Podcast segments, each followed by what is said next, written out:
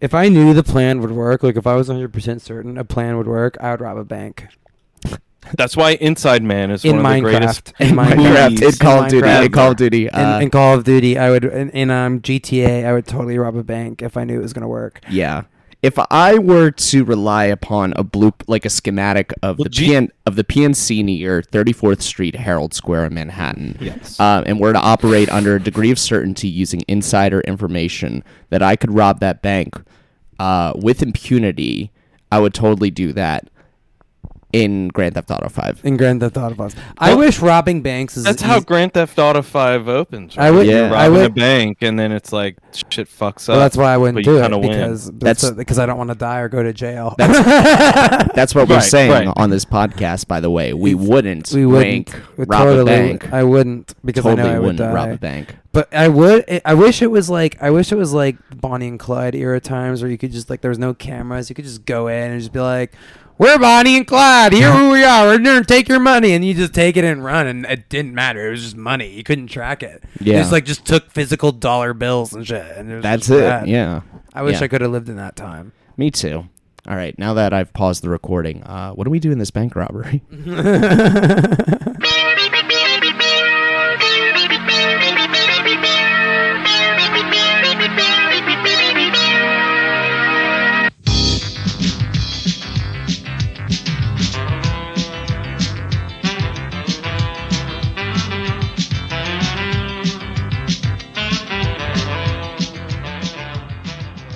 Greetings, fellow crime enthusiasts. You're listening to the Ghost Kino podcast about cinema, socialism, and shitposting. I am the not the Bonnie and Clyde of this. Yeah, no, I'm the no. I want to be the Bonnie. I'm the Bonnie of this operation. My name's Connor Beckett, and I'm joined. Bonnie Beckett. I'm Bonnie Beckett's Connor Bonnie. I'm Connie Bonnie, and I'm joined by my compatriots in the film shitposting Vanguard Astro and era, as always. If we're doing the Bonnie and Clyde thing, I'm just gonna be whoever Gene Wilder played in the Arthur Pence, the Arthur Perry, whatever his name was, the '60s version. Have you ever seen that? No. The '60s Bonnie and Clyde. Oh, it's supposed to be really good. It's been on my watch list. So good since like 2010. So good, Arthur. What's his name? I'm not going to spend too much time. It's Arthur something directed it. Very incredible film. Always circling back to Gene Wilder in some capacity on the show. Yeah, Gene Wilder rules. He's in it for a very brief scene. I'm Astro, just chilling here. Recording in my room. Little change of scenery today. Flipping things up. Yeah, flipping the script. Flipping the script, you know. Little nomad podcast recorder. I'm in Astro's windowless room. I know, right now. It's truly like a cave. I'm seeing a lava lamp here. There's a lot of fuckings going on in this room. Right? Oh yeah, you know it. Every time I see a lava lamp, I'm like, whoa. Mm-hmm. Oh, you know. Save some poontang for the rest of us. I know. I'm sorry, man. What can I say? It's okay. I forgive you. Hey, Era. How's it going? Ooh, and I'm Clyde. Okay, there we go. I'm ready to rob a bank. Okay.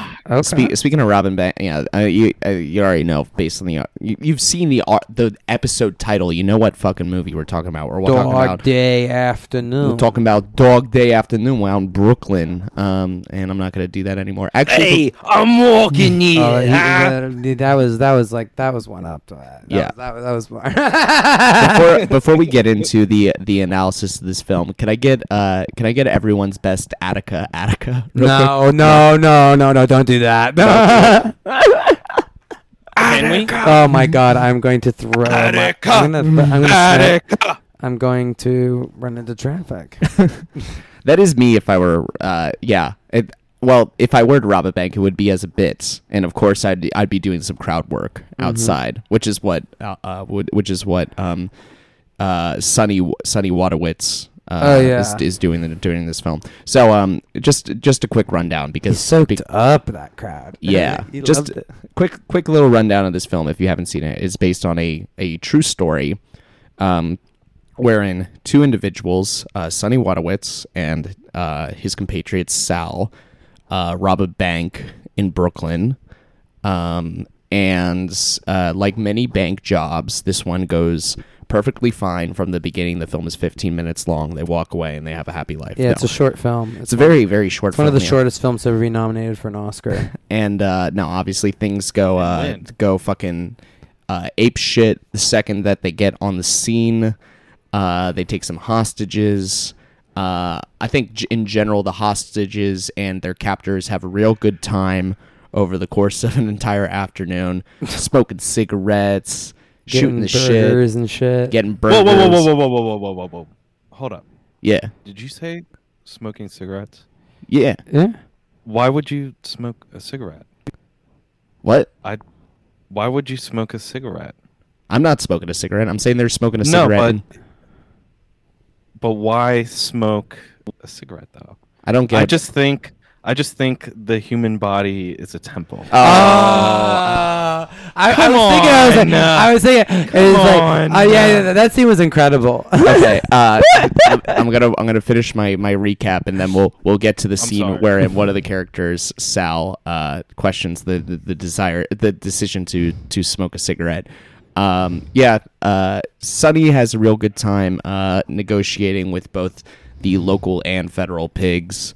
And it slowly comes into view that the reason that Sonny is robbing the bank is in order to get enough money for his partner's gender confirmation surgery, and that adds a whole other layer of dimension. They love to wait to throw that big one in there. Yeah, that's the big hook that's coming in. That comes in like the film's like fucking fourth act. Yeah, it's a wonderful. I love it. So anyway, Sonny parlays a jet out of the country with the intention of going to Algeria.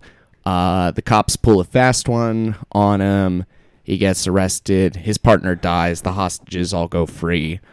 And the film ends. That's about it. Yeah. So that's, real happy ending right so there. So if you haven't seen this film, now you don't have to. No, you don't have to. Just kidding. We described it way better than Sidney Lumet could have ever. Sidney Lumet. Film. Yes. And a screenplay by Frank Pearson as well too that I think started as a Broadway play or some sort of teleplay, I want to say initially, and then made its way to the screen.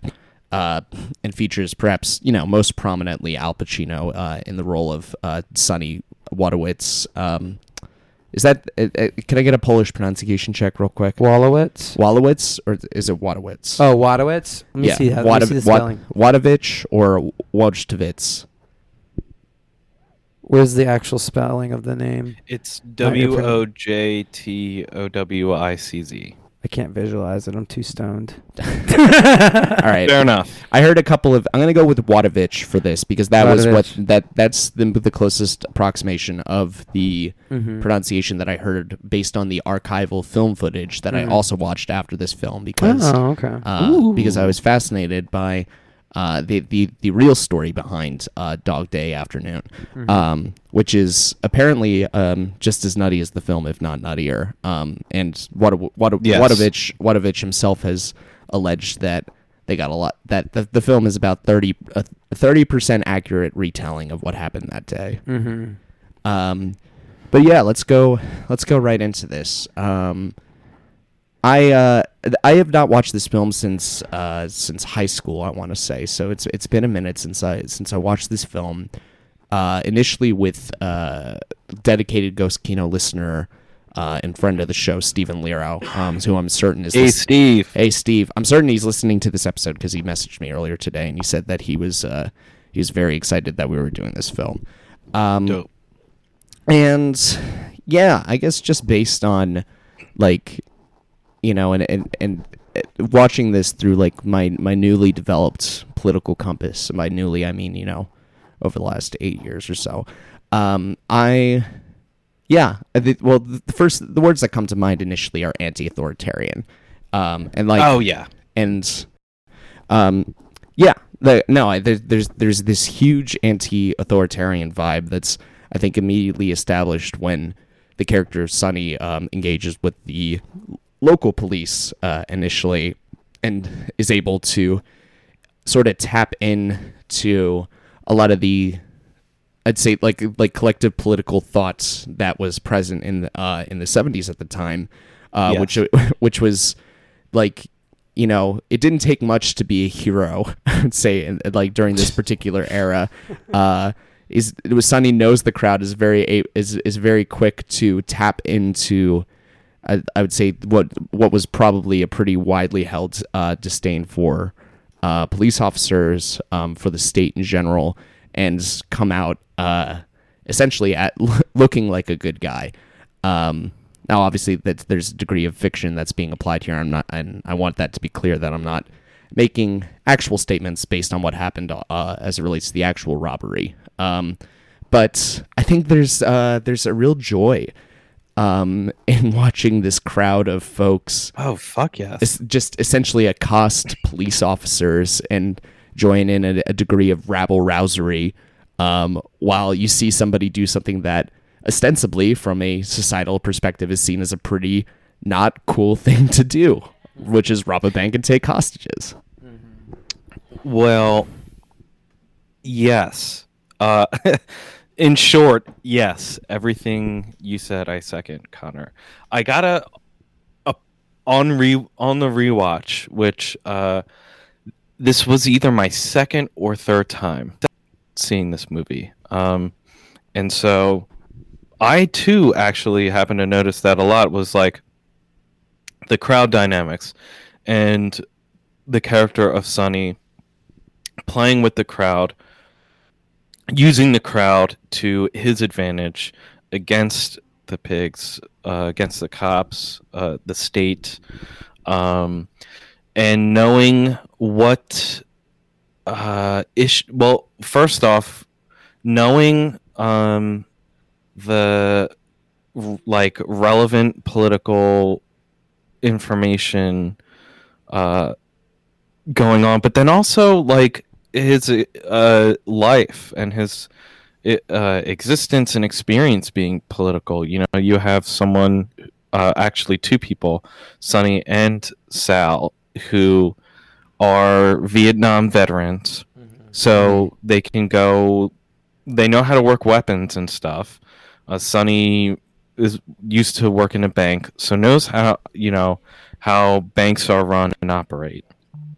So knows inside stuff, and then also like knowing the crowd, who, yeah, he uses them. You know, he can focus on anti-war stuff, anti-government stuff, prison, you know, prison rights, or prisoners' rights / prison abolition, with that whole Attica sequence. But not even just that Attica sequence. It's mentioned a few times at least throughout the movie, like, I'm not going to prison. I don't want to go to prison. Like, nothing, like, you know, they know that prison is a death sentence. And it's, to me, that is very telling, that these Vietnam veterans, not just war veterans, but Vietnam veterans in particular, would rather die than go to prison. Yes. And especially, and so using all of this, and then also the, like I said, existence. His existence is political. Who? And Connor mentioned that this is based on true events, so you know, people, and even still today in the United States, I'm sure would be more than willing, but unfortunately, because of our shitty healthcare system, a lot of trans, LGBT, queer, gay folks don't see themselves as valid, and they end up killing themselves. But you have this person who literally goes to the bank to get the money that's needed, puts up a fight against the system, rather than just...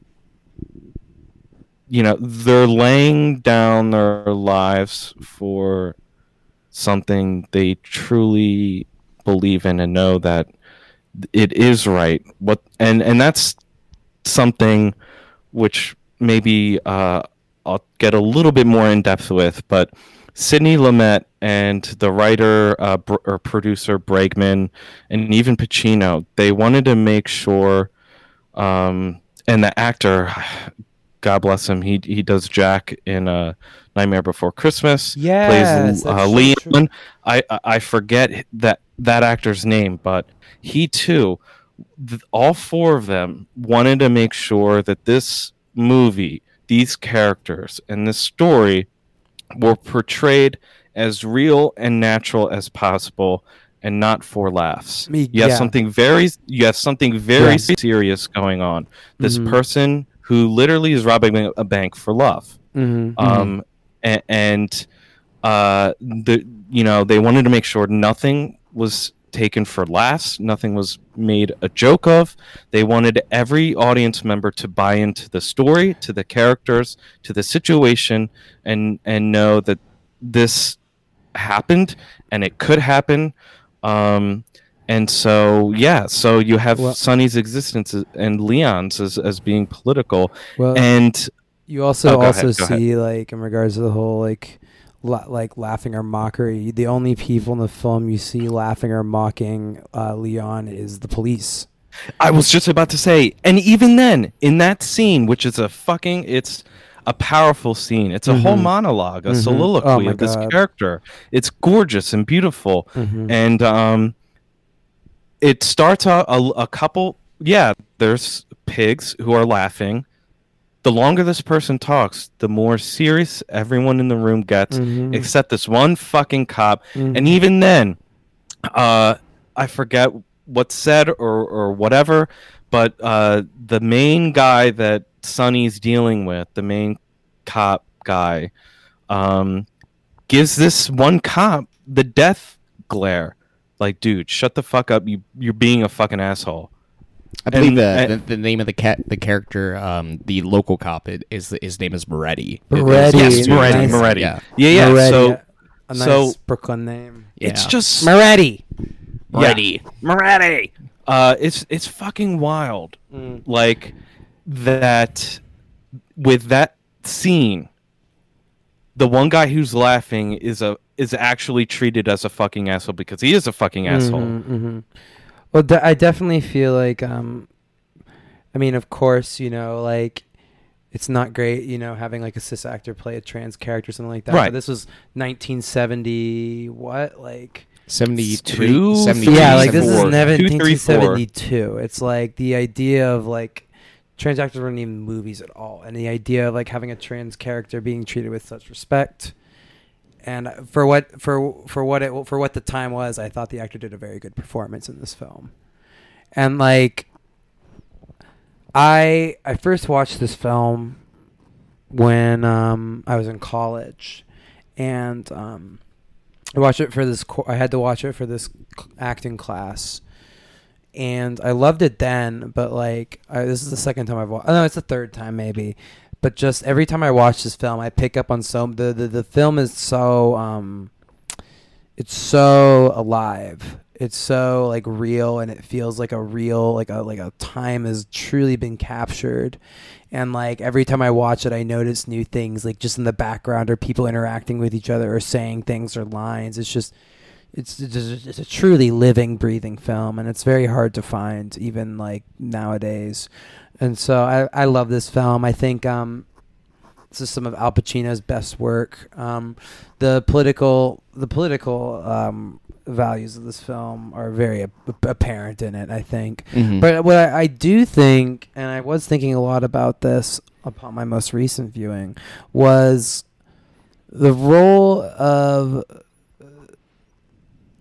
Sonny as a hero, which I think at a baseline reading, you know, when he's shouting like the Attica stuff, or like when he's doing this robbing the bank to pay for their partner's surgery, of like being like this radical political figure or something like that. But I feel like that's almost a misreading almost of his character, where I feel that at least from what, like, from the interviews of the other characters. And this is also taking a little bit of context mm-hmm. of reality, of knowing the real person that this is based off of.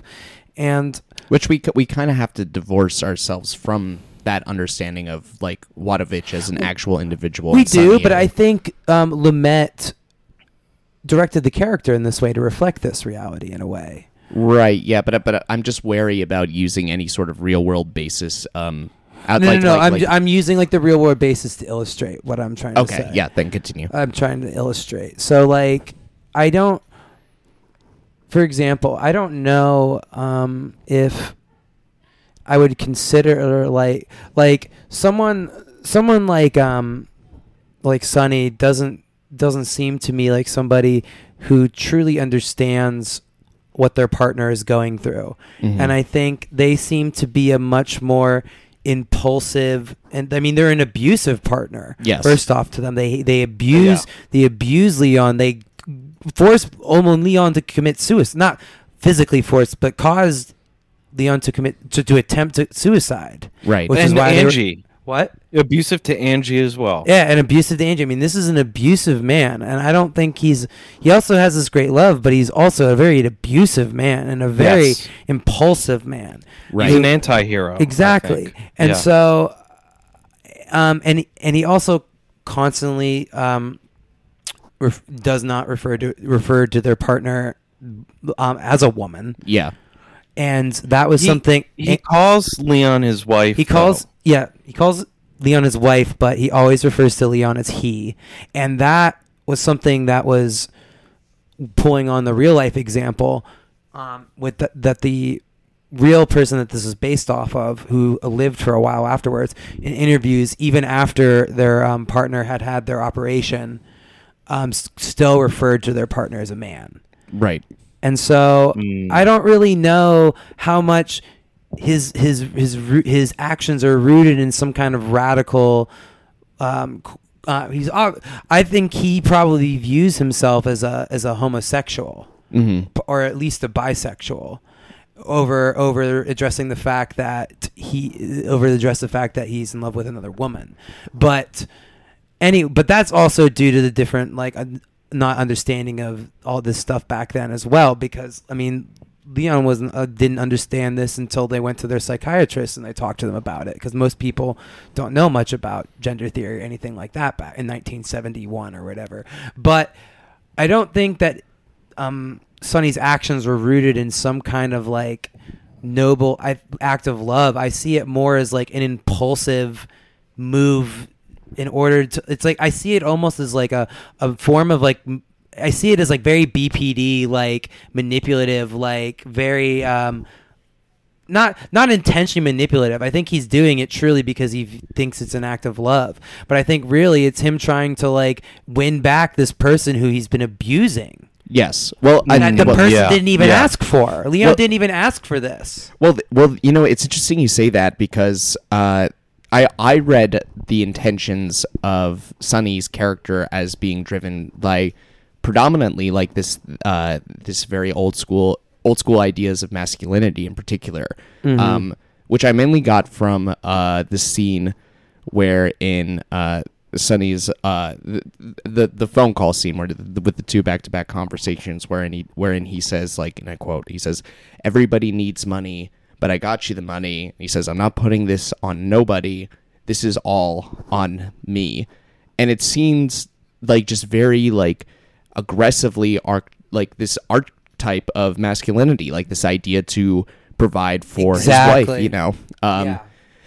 And yeah, just like circling back to like what you were saying about like motivations and like the way that we can read any of this character's actions as like through a lens of like of revolutionary action. Yeah, I don't think they're intentionally revolutionary, but I think they are like low key revolutionary. Well, this goes back to my further point though, that what I think Sidney Lumet is trying to say is that even people who have no care about politics or any of this, every action that we do is political, mm-hmm. yes. no matter what you do. And so it's I like I don't think Sonny went in like I mean, Sonny is like screaming Attica, Attica, and I don't really think he gives a shit about like the prison industrial complex and shit like that. He just hates cops and shit like that, as he rightfully should. Yeah. But there's no like really political. He's just saying it because he knows it's like a, it's gonna get it's he's angry and he's gonna get people revved up.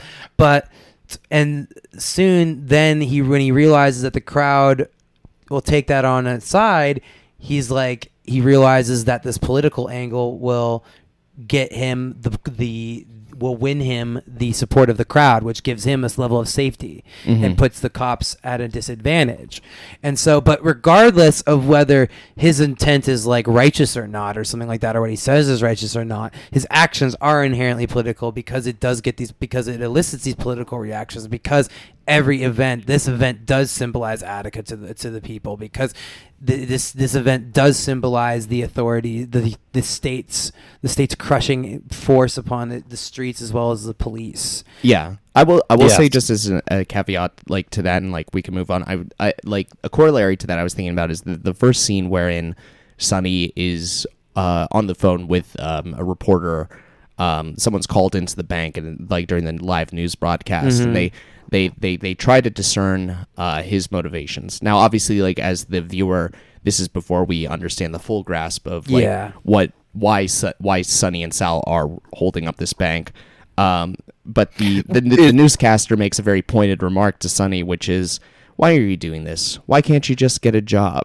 And he's like, and he's like, "Oh my! A great scene. That's a great." And part.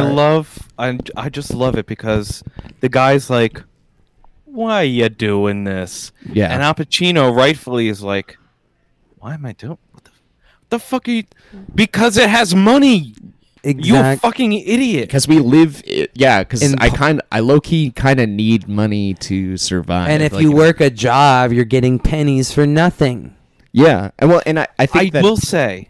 Oh, can I just say one more thing about this? Yeah, I think that that is a scene that is immediately like understood by anybody who has... any sort of left-leaning political compass. Yeah. Like that dialogue resonated with me immediately because you understand the ways in which crime are framed within like within neoliberalism as like moral failings or like, you know, indicative of laziness of somebody wanting to take the easy way out. Mm-hmm. Now I was about to say, now I'm not defending bank robbers. I am kind of defend low-key. Bank robbers. Yeah, no. A shit. This is a pro-bank robber podcast. Yeah, who gives a shit? But I would say called like, redistribution exactly. of wealth, who gives not a shit? Robbery. Fuck that bullshit. Which Sonny does at one point too, by the way. He does because it's amazing. That's one of my favorite crowd scenes. Yeah, we understand immediately like that there is a real material drive for people to do this. Like most people. I don't think like, you know, rob a bank unless there's a very real economic need, which they're very much. Yeah, nobody robs a bank for fun. Yeah, that's not like some like unless if you're Clive Owen. Exactly. Well, that was in the 30s when it was fun to rob banks. Like it was like it was like having a picnic. No. That was like 10, 15 years ago. Oh yeah. Wait, in what? New York. Explain. Clive, Inside Man, Spike Lee. I've never seen that. No, nor have I. It's oh my god, so fucking good. I do like the Depression era bank robbers. John Mulaney has a very funny stand-up bit about this, where he's like, "Yeah, you just see them in suits. They made a day of it." Well, that's what I'm saying. Yeah. It's like people. It's like, do you want to go to a picnic or do you want to go rob a bank? It's just like that was like an activity to do in the 30s. That's a cute couple's date idea. Exactly. Let's rob a bank, baby. I will say, and I. Well, first off, thank you, Astro, for putting our anti-hero more into perspective. Absolutely. And nuance. Second, as seemingly traditional, I'll say Sonny is a very kind of traditional type of person or someone with traditional type values. And so who on the surface, of course, seems like they're radical and revolutionary, but in actuality like maybe not so much. I will say that one area that Sonny has displayed at the very least progressive politics. There's been the insistence throughout the film on earning a livable wage with benefits and a pro-union job, mm-hmm. which comes up with the news person, but then also with the quote-unquote hostages in the bank. Mm-hmm. Well, that was... Oh, I really think that the... I mean... Sonny, like, I didn't mean for, like, my... I think every hero needs to... That's what I think makes this film so interesting, is the nuance of his character. Like, yes, there are no real... Yeah. There are no real heroes or villains. I mean, there are real villains. It's the cops. But there are no real... Like, it's just like... Heroes are just normal-ass people with their own neuroticisms and bullshit, and, like, they all come with it. But, I mean, just inherently being a working-class person, though, but there's this incredible solidarity. I feel like not like they're like buddies or anything, but there's this level of like understanding between the bank tellers and the bank robbers, where it's just like after like the first like 20 minutes of it, it's just like, all right, we know each other, like we have no intention of hurting you. All right, who's got to go to the bathroom? Exactly, they got them freaking hamburgers and shit, and it's just like there's like. The bank tellers know that the bank robbers are not their enemies. Mm-hmm. And same with the bank robbers, with the bank tellers. Like, neither one of them is going to try to make it more difficult than it has to be, because they all are not getting paid enough. And they all got shit wages and shit like that. And they all Can we get a doctor? Exactly. A doctor here. And it's just like, so it's really like, really... Even it gets to the point where it's like even the hostages are angry at the police for like how remember when they sent the security guard out. Yes, there was an elderly black man. The cops immediately rush him as like an assailant, and because only black people rob banks. Well, exactly. Yeah. That was a great little moment right there of commentary. But like even the hostages in quotes are yelling at the cops for the treatment of the other.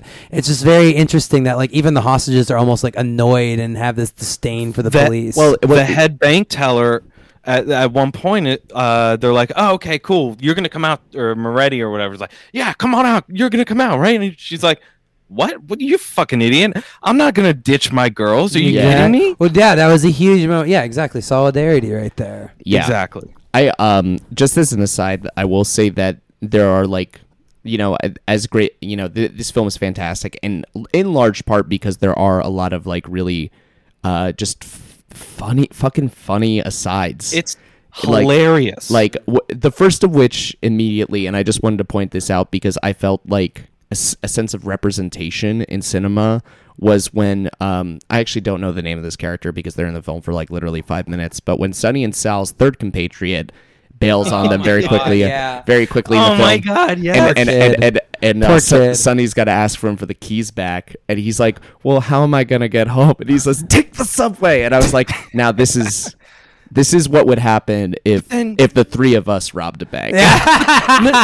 Yes, but then also all of a sudden he's about to run, turns, stops, knocks back, knocks at the door. Pacino's like, "What? What the fuck do you want?" He's like.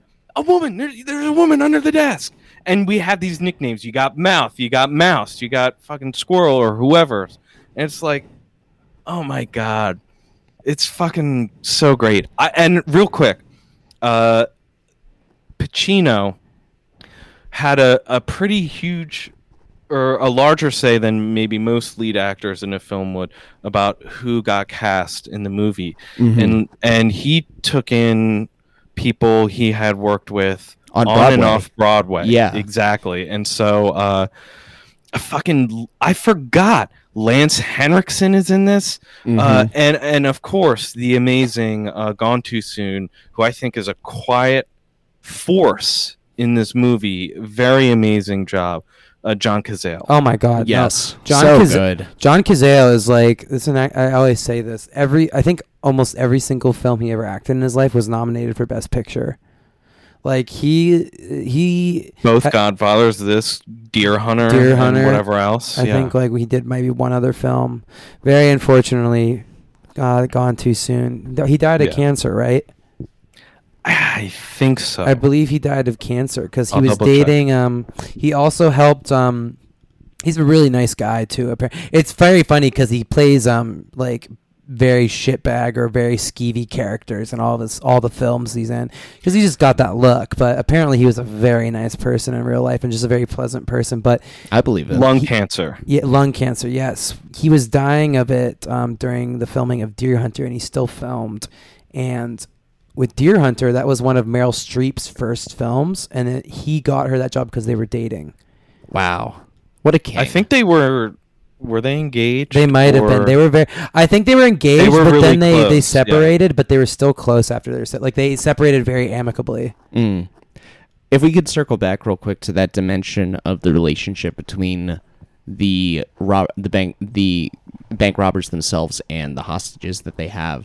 I think it is very telling like that, you know, a lot of the conflict in this film, and not to oversimplify things, but like we were joking about this film being over in like 15 minutes earlier on.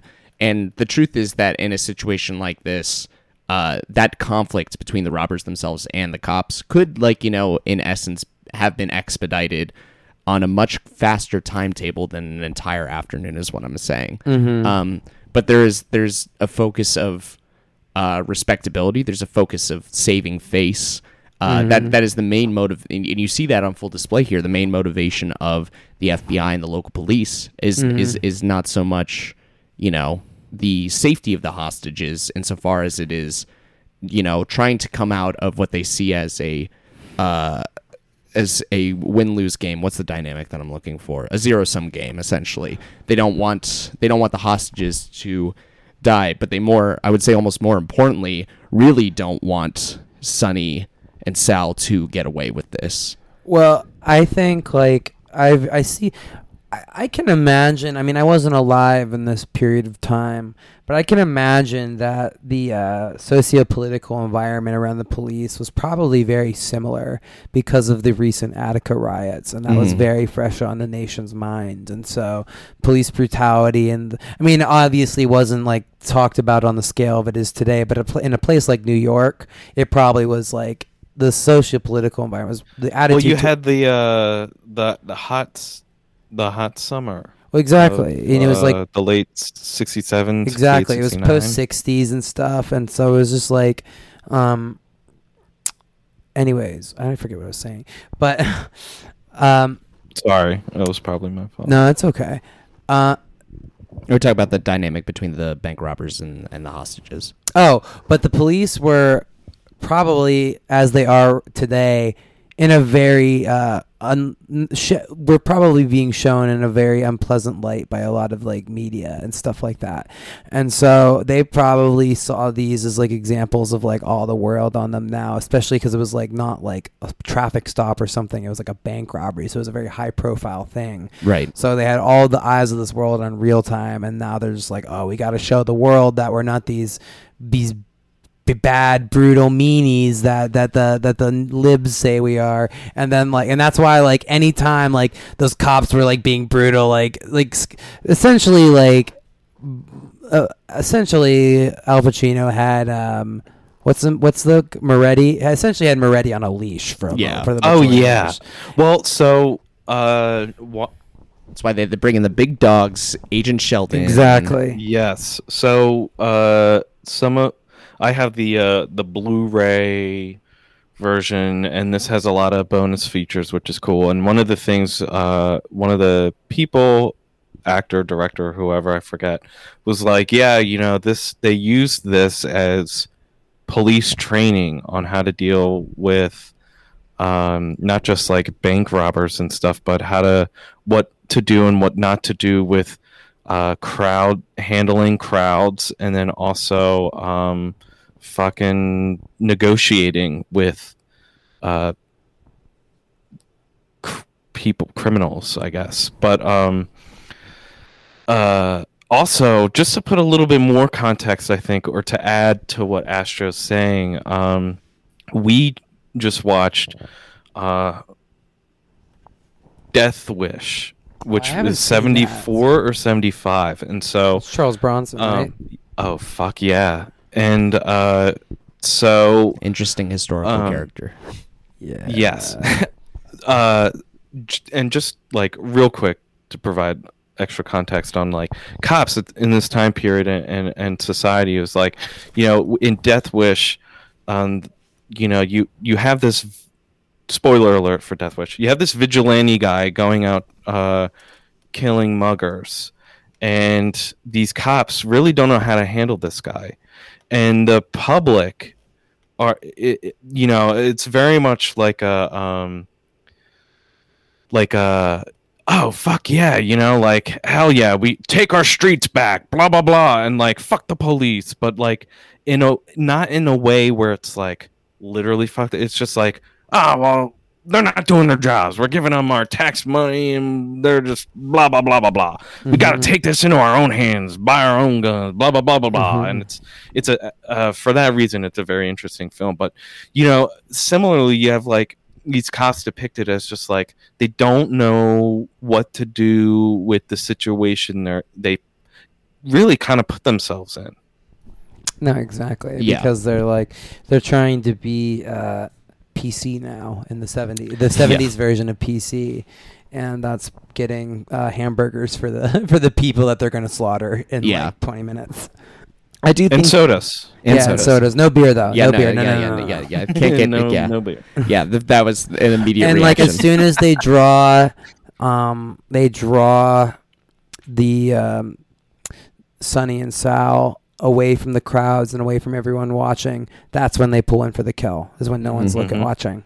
Yeah. Well, I think they're aware... Well, I mean, no, that this would be granting cops a degree of self-awareness, but they have to know that at this point, like, I would hope that they would realize that there is, like, you know, if you were to make a distinction between a hero and a villain in this situation, it's like you are very clearly the villain, like you're stopping a man from, you know, as conflicted and as confusing and, you know, problematic as his character, as his characterization is, from getting funds that are necessary for their wife to live, you know, a life that is happy, you know, a life of decency, essentially. Really, like, just looking at, like, what's on the surface level of this film, even beyond, like, I'd say, like, a nuanced understanding. It's like, how can you not root for Sonny in this situation? And you know, how, I guess, in a real world parallel, it's like people at the time understood that, you know, perhaps Wojtowicz was not the hero that they wanted in the 70s, but he was very much emblematic of the times in terms of his actions. Of course, that's exactly. And it's just like, heroes are everyday people, is what it is. It's not like it's not just like, you know, the political revolutionaries or whatever. It's like the everyday person who's trying to rob. It's the masses. Exactly. Yeah. And like that's what I see Sonny as, is like not a revolutionary, like, you know, ideological figure, but just like a person. Yeah. And it's just like naturally existing in a capitalistic society.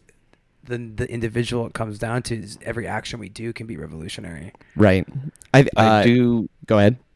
Oh, just two quick asides to regarding the ending and cops being the villains. It's like, one, they straight up murder the one guy who just, like, yes, he had a gun and he was part of the bank robbery, but like didn't do shit, like just kind of yelled.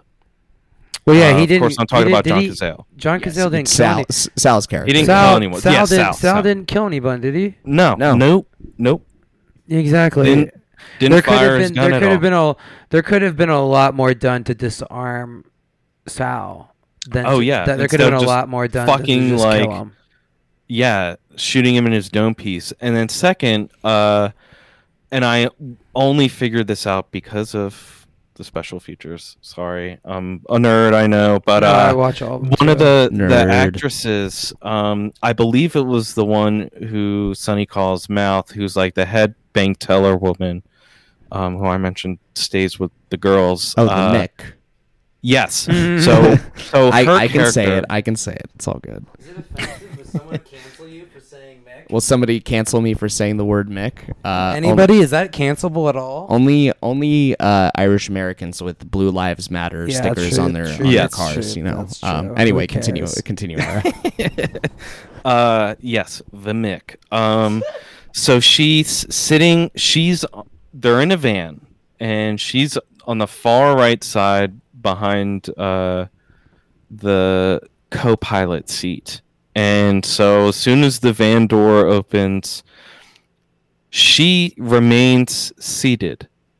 And the woman next to her fucking literally like bombs over her, pushes her, forcing her out.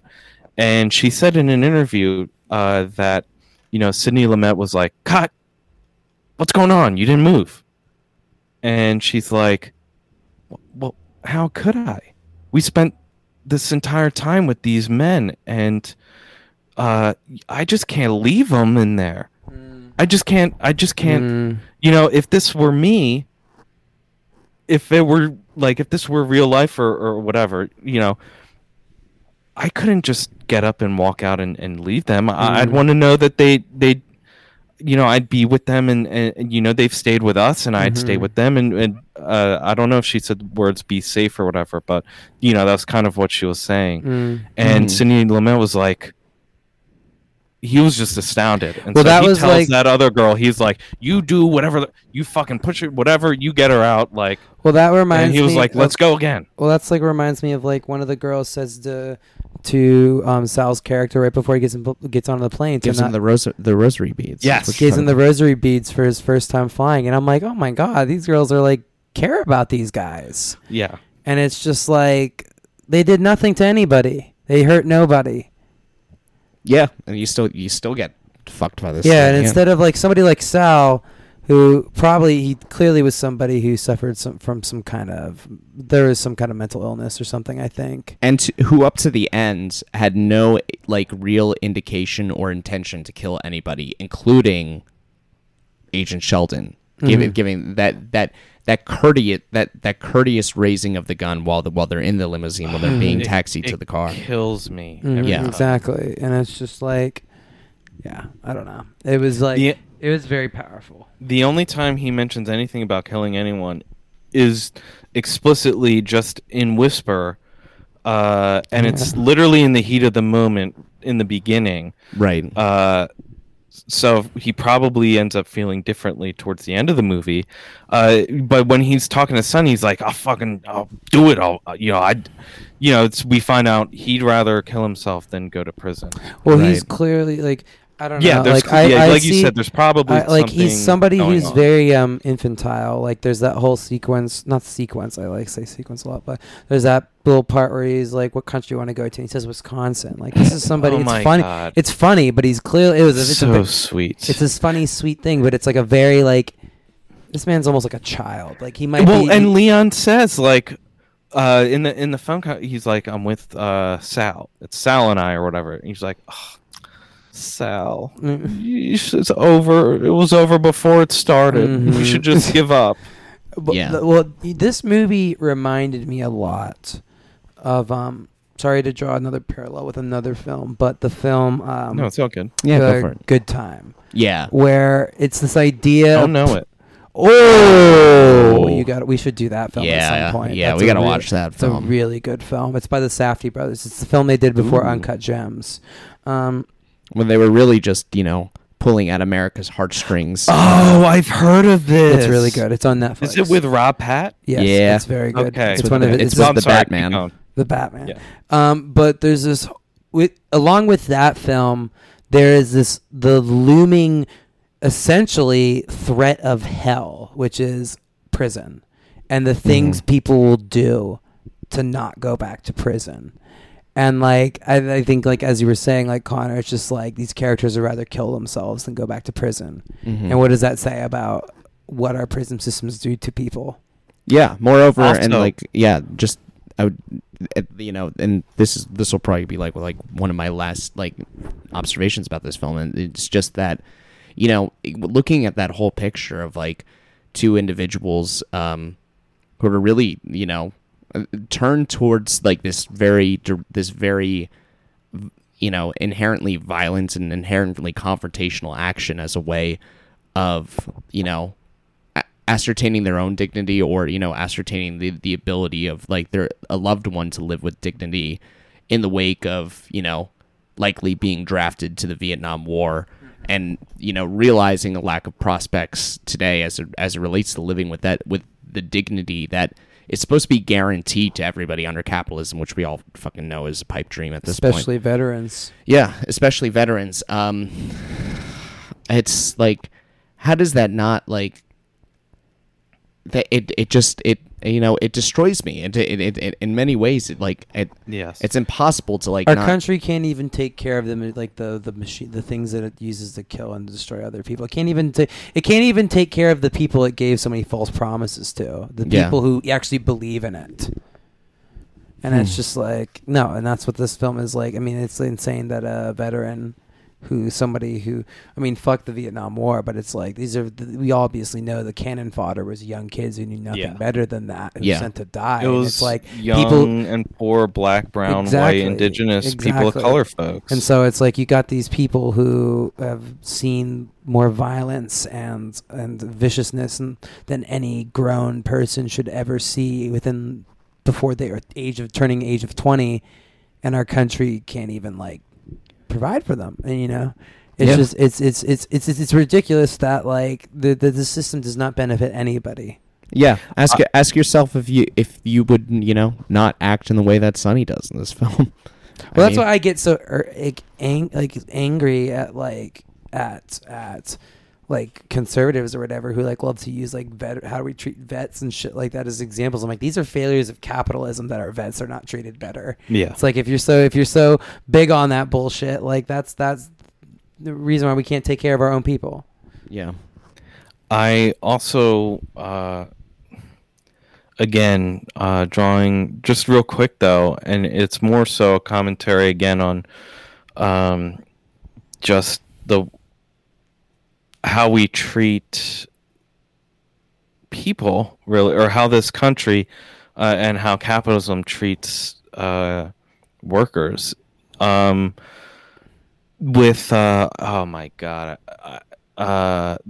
Shawshank Redemption, there's one character who leaves prison before everyone else. Oh yeah, gets out, makes it, I think, like a week or two or whatever, and then commit suicide because he's been institutionalized for so long.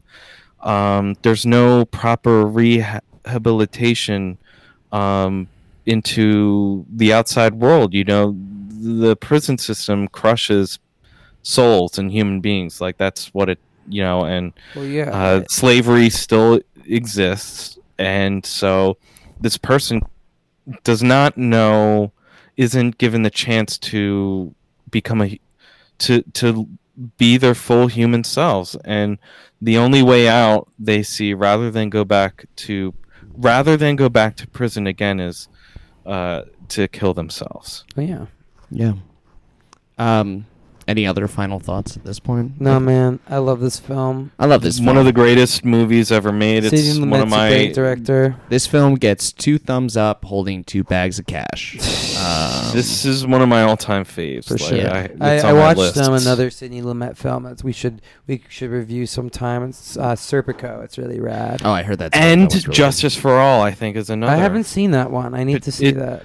They're all so... Sidney Lumet rules.